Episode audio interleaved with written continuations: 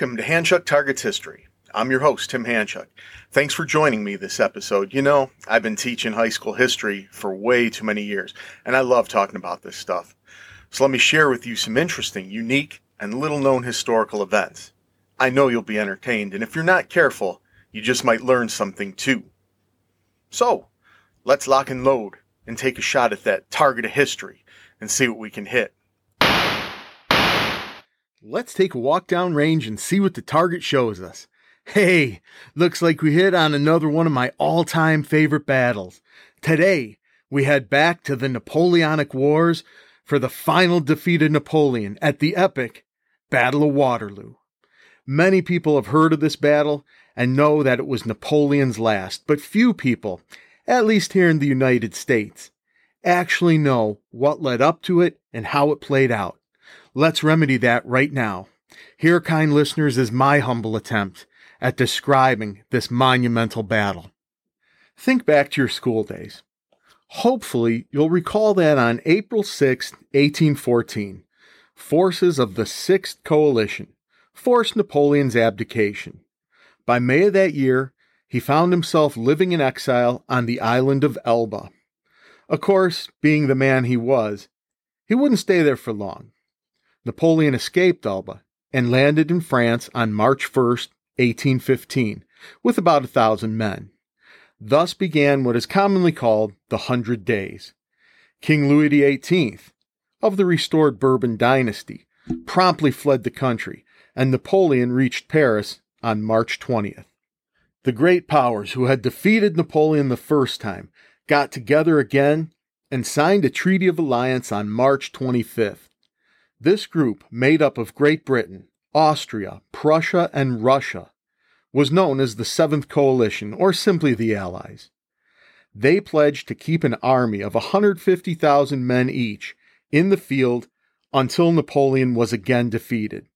Shortly after this, the Allies made the decision that each would mass their armies along the French border for a massive invasion. Each ally would converge on Paris Napoleon would be defeated again, and yay, victory. This was a great plan by the Allies, but the problem was that it would take some time for all the troops to assemble. The Austrians and Russians each had a relatively long journey to the French border, so this massive invasion probably wouldn't be able to take place until early July. This fact gave Napoleon time to organize his defense and make his plans. At this time, Napoleon had about 160,000 first line troops at his disposal, but he did have to use many of them for border defense. During the rule of Louis XVIII, conscription had been done away with. Thus, Napoleon couldn't draw from the large number of trained men who had returned to civilian life. To remedy this, he renewed conscription and quickly had all undischarged soldiers called to arms. By the beginning of June, this would add an additional 80,000 troops. It was also at this time that the new group of conscripts were to report to their mustering points for training. By the way, these new conscripts wouldn't be ready for Napoleon to actually make use of them. Napoleon's plan, given the tenuous situation in which he found himself, was to strike northward into the southern Netherlands, what is now Belgium.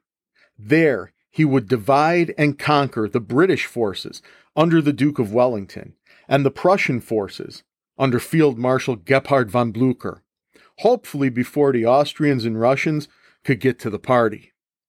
This would mean he'd be able to negotiate with the Allies from a position of strength, or at worst, be left with only half the Allies still to fight. Now, speaking of the Allies, those in Belgium didn't look too promising. Von Blücher had four corps of Prussians, giving him a total of 120,000 men, but most were inexperienced conscripts who had seen no action. Meanwhile, Wellington had 93,000 men at his disposal, though he himself characterized them as infamous. He actually commanded a polyglot force. 31,000 British troops were under his command, but most had no experience in battle. Added to that were 29,000 from the Netherlands under William, Prince of Orange. Wellington wasn't too sure how reliable they'd be because they had been under Napoleon's control the previous year. Also in the mix were 16,000 troops from Hanover, 6,800 from Brunswick, and 6,300 men from George III's German Legion. This last group, the German Legion, had extensive experience fighting the Peninsular War, so they were the group Wellington felt he could rely on the most.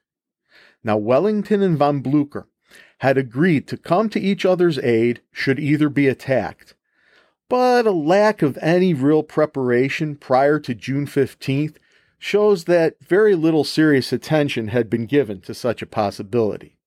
Napoleon and his army moved into the southern Netherlands on June 15th, and by the end of the day, he had his army compactly deployed along a 12 mile wide front.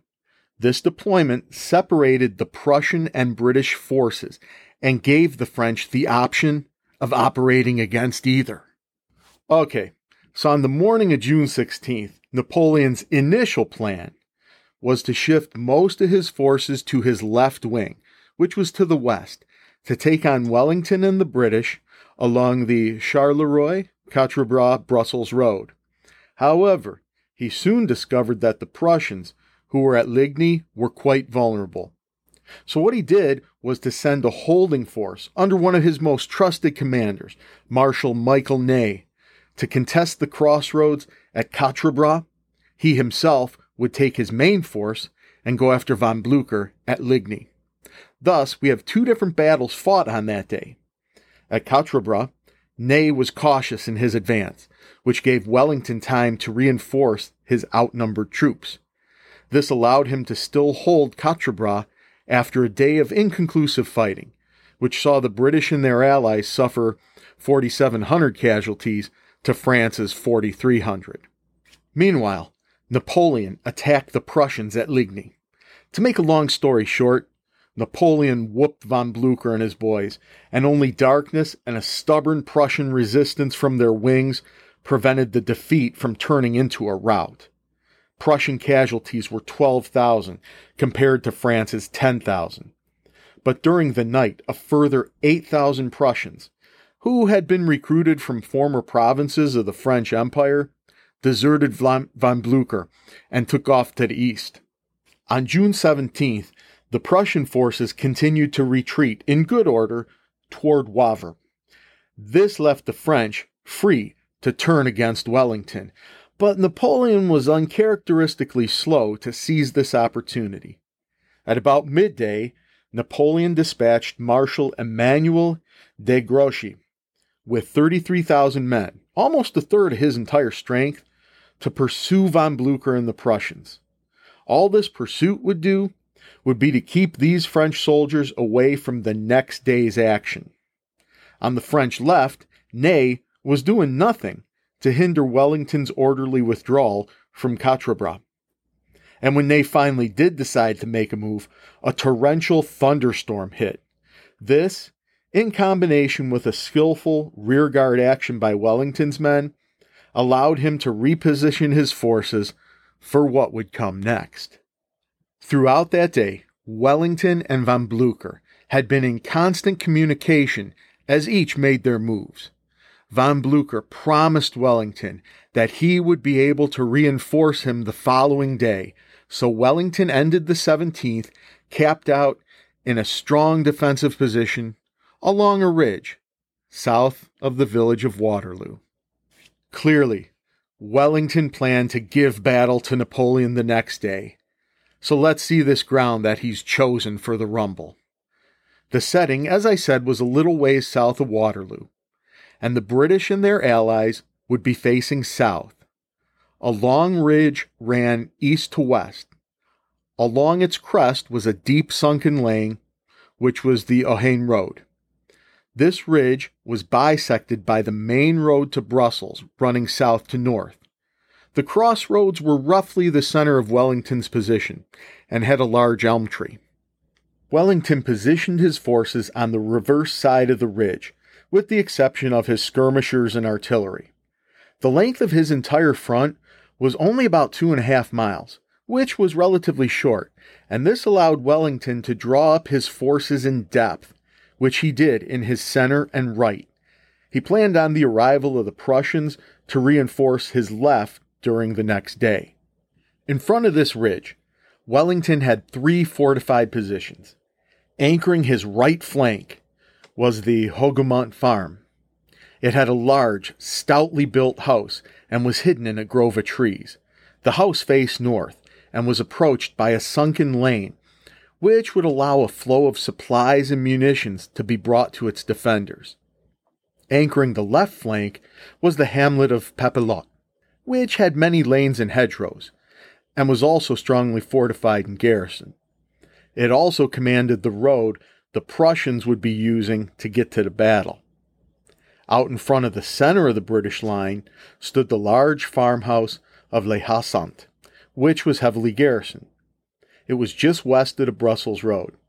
Just across the road from it was an unused sand quarry where Wellington had placed sharpshooters. All in all, Wellington had chosen his ground wisely, and his 68,000 men and 156 cannons were positioned in such a way as to present a rather formidable challenge to any attacking force. And speaking of an attacking force, let's talk about the French.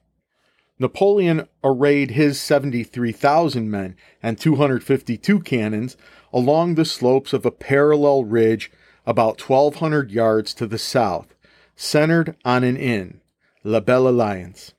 He would initially command the battle from Rossomme Farm, which was in the center behind his forces. But as things got cranked up in the early afternoon, he would move forward to a position near the inn. The incredibly sodden ground from the previous day's thunderstorm forced Napoleon to delay his attack, so it wasn't until about 11:30 that the battle began. Napoleon opened the battle with a diversionary attack against the British right flank at Hougoumont Farm.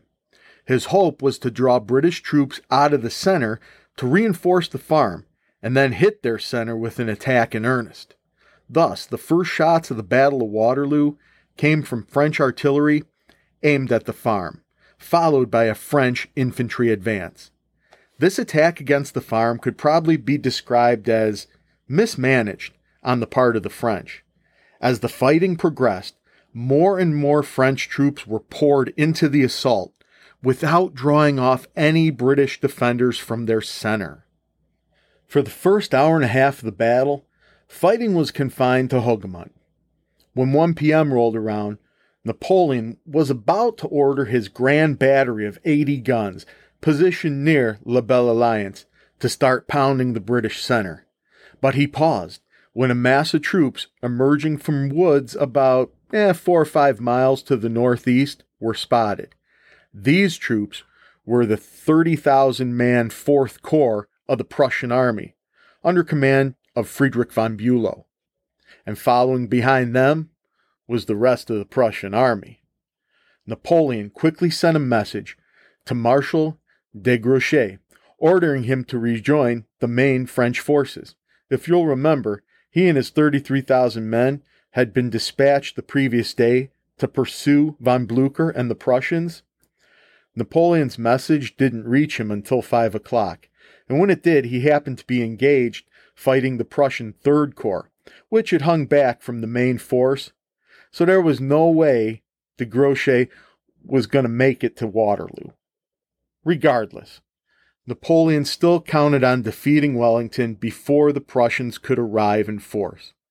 He sent two cavalry divisions, followed by an infantry corps, to form a screen in von Bülow's path. With this accomplished, he ordered his grand battery to open fire. For the next half hour, they pounded the British center. At about 1.30, he sent in 18,000 infantry under Ney and D'Erlon.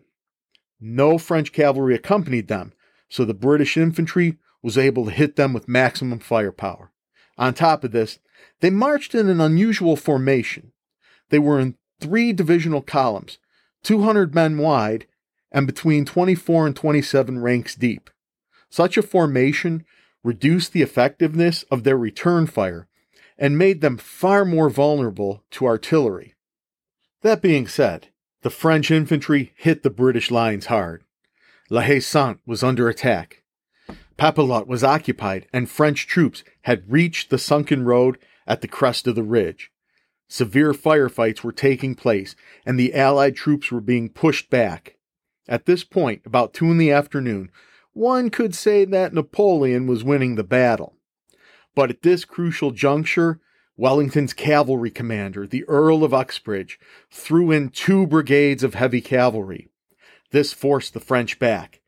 They were able to withdraw from Papelotte in good order, but elsewhere they were thrown into confusion and sent back in a rout, suffering 3,000 casualties and having 2,000 more taken prisoner. Flushed with their great success, cavalry units under Lord Edward Somerset and Sir William Ponsonby ignored Uxbridge's call to return and continued on. They charged the French lines and even drove off some of the gun crews in the Grand Battery before Napoleon countered with his cavalry. This action, while perhaps heroic, was largely pointless and cost the British 2,500 casualties, including the death of Ponsonby. At three o'clock, it seemed as though the intensity of the battle began to slacken, with the exception of Hougoumont, where 1,200 Allied troops still held off many times that number of French troops. At this point, Napoleon ordered Ney to quickly seize La Haye Sainte in preparation for another infantry assault from D'Erlon, including elements of the Imperial Guard. Ney sent in two infantry brigades, but they were repulsed. While this was happening, Ney saw movement in the British center. He mistook the movement of wounded soldiers to the rear for the beginnings of a retreat. Consequently, at just after 4 p.m., Ney ordered the French cavalry to charge in what he thought would be the deciding action of the battle. The British responded to the French cavalry charge by forming squares. These were hollow box formations, four ranks deep, and were much more compact than one might believe. A square formed from a 500 man battalion might be only 20 yards long on each side. These squares were incredibly effective in breaking a cavalry charge, especially one such as this, which lacked infantry and close artillery support. The fixed bayonets bristling outward could not be charged by horses, nor could the square be outflanked because it could lay down fire in any direction. Some British infantry accounts claim that the French cavalry charged 12 times, though it is much more likely that some of these were successive waves of the same general attack. Regardless, the French cavalry would be repulsed by the squares and sent back down the ridge with the harrying fire of British artillery and counterattacks by Allied cavalry. While accurate casualty counts can't be made, one may say that generally the French lost half their horsemen during these charges. At 4:30, while all this was going on in the center, the leading divisions of von Bülow's corps opened fire from the Paris Wood, an area a bit east of the battlefield. They attacked the French screen Napoleon had placed there earlier in the day. The French troops fought hard to hold their ground, even when they became increasingly outnumbered. Von Blücher, who had traveled with von Bülow's corps, decided to switch the Prussian attack to the village of Plancenoit on the extreme right of the French flank. Sheer Prussian numbers forced the French out, but Napoleon dispatched a division of the Young Guard to recover it. The Young Guard's success relieved the pressure on the French right flank, at least for the time being. At 6 p.m., after the final French cavalry charge, Ney brought forward 6,000 infantry, but they were met with heavy artillery and rifle fire. They were soon driven back, suffering 25% casualties. In response to fresh orders, Ney was finally able to capture La Haye Sainte. Cannons were moved forward and positioned there and pounded the British center from a range of only 300 yards. Again, the French infantry was thrown forward, this time advancing to the ridge where desperate hand to hand fighting ensued. This, then, is when the battle truly hung in the balance. The French could still grab victory if they could overwhelm Wellington's forces before the arrival of any further Prussian units. Wellington's forces were almost exhausted, and high casualties and a wave of desertions from some of the Allied troops had left his center dangerously open. On the British Allied left flank, the French had captured Papelotte for a second time, while the right flank saw bitter fighting still going on around Hougoumont. The grim reality of the situation for Wellington was that at this point, he had no reinforcements to deploy until the Prussian First Corps arrived, and they were still three miles away. Ney noticed the wavering on Wellington's vastly depleted center and requested infantry reinforcements to press the issue. Napoleon refused, for the time being, to release any of his 14 guard battalions that he was holding in reserve. He was too occupied with the Prussians on his right flank. The Young Guards division that was holding Plancenoit had been driven off, so Napoleon sent in two battalions of the Old Guard. This force drove off the Prussians and chased them about a quarter mile eastward. The Young Guards were able to reoccupy Plancenoit. Shortly after 7 p.m., with his right flank resecured, Napoleon turned his attention to the center. Even though he had released six battalions of the Old Guard to join Ney as soon as Plancenoit had been retaken, it had still given Wellington time to reorganize his defenses. Furthermore, the Prussian First Corps had arrived on his left, which freed up infantry and cavalry there to be moved to the center. With the addition of these troops, Wellington cleared the French troops from the ridge before guard units could reinforce them. He also retook La Haye Sainte and silenced the French battery there. Ney, leading five Old Guard battalions, chose not to take the shortest route up the Brussels road, which would have afforded him the best cover as well, but instead advanced across the unprotected slope of the ridge. Even such excellent and well trained troops as these couldn't hope to prevail for very long against the number of guns and men that lay in their path.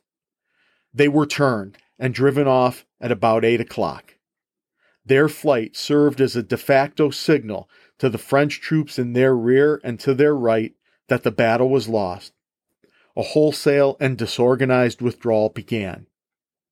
The Prussians, who had been concentrating their increasing numbers near Papelotte, were able to roll up the French right flank and turn their retreat into a rout in that area.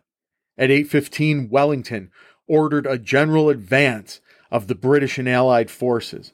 Tremendous confusion was created in the area around La Belle Alliance because the bulk of the French army was being driven there by the converging British and Prussian advances. At 9:15 p.m., Wellington and von Blücher met in front of La Belle Alliance and greeted each other as victors. It was decided that elements of the Prussian army would pursue the defeated French. One Prussian unit chased the French for about five miles to the southeast, while another drove the panic stricken French 11 miles to the south. So, thus, the Battle of Waterloo became Napoleon Bonaparte's final defeat, though Allied victory had come at a high cost. The British and their allies under Wellington suffered 15,000 casualties, while the Prussians had 8,000. Napoleon and the French suffered 25,000 casualties and had 9,000 men taken prisoner. That was almost half the total men the French had had in the field that day. Now, before I go on, one classic anecdote from the battle. It involves Wellington's cavalry commander, the Earl of Uxbridge. It seems that toward the very end of the battle, he sat astride his horse, near Wellington, as the two men surveyed the closing moments. A cannonball came whizzing by and smashed his right leg. The story goes that Uxbridge exclaimed, By God, sir, I've lost my leg. To which Wellington supposedly replied, by God, sir, so you have. Who knows if the words exchanged are true or not? But surgeons did have to amputate Uxbridge's right leg above the knee. The leg was buried in the garden of the house that the surgery was performed in, and a stone marker was eventually placed above it. Apparently, it became quite a tourist attraction. Anyway, what about the defeated Napoleon? Well, he fled the field and made his way back to Paris, arriving on the morning of June 21st. He abdicated the next day. On July 7th, the Allied forces marched into Paris, and King Louis XVIII was restored to his throne the following day. Napoleon had fled to the west coast in hopes being able to escape by ship to the United States. This plan was frustrated by the presence of a British naval squadron, to whom he surrendered on July 15th. Napoleon would again be exiled, this time to the island of St. Helena, where he would spend the remainder of his life. But talking about that, well, that would be another story. And there you have it, kind listeners. Thank you for tuning in. You know, if you enjoyed this episode, please tell your friends and check out some of my other episodes. And I very much look forward to talking with you again, hopefully next week.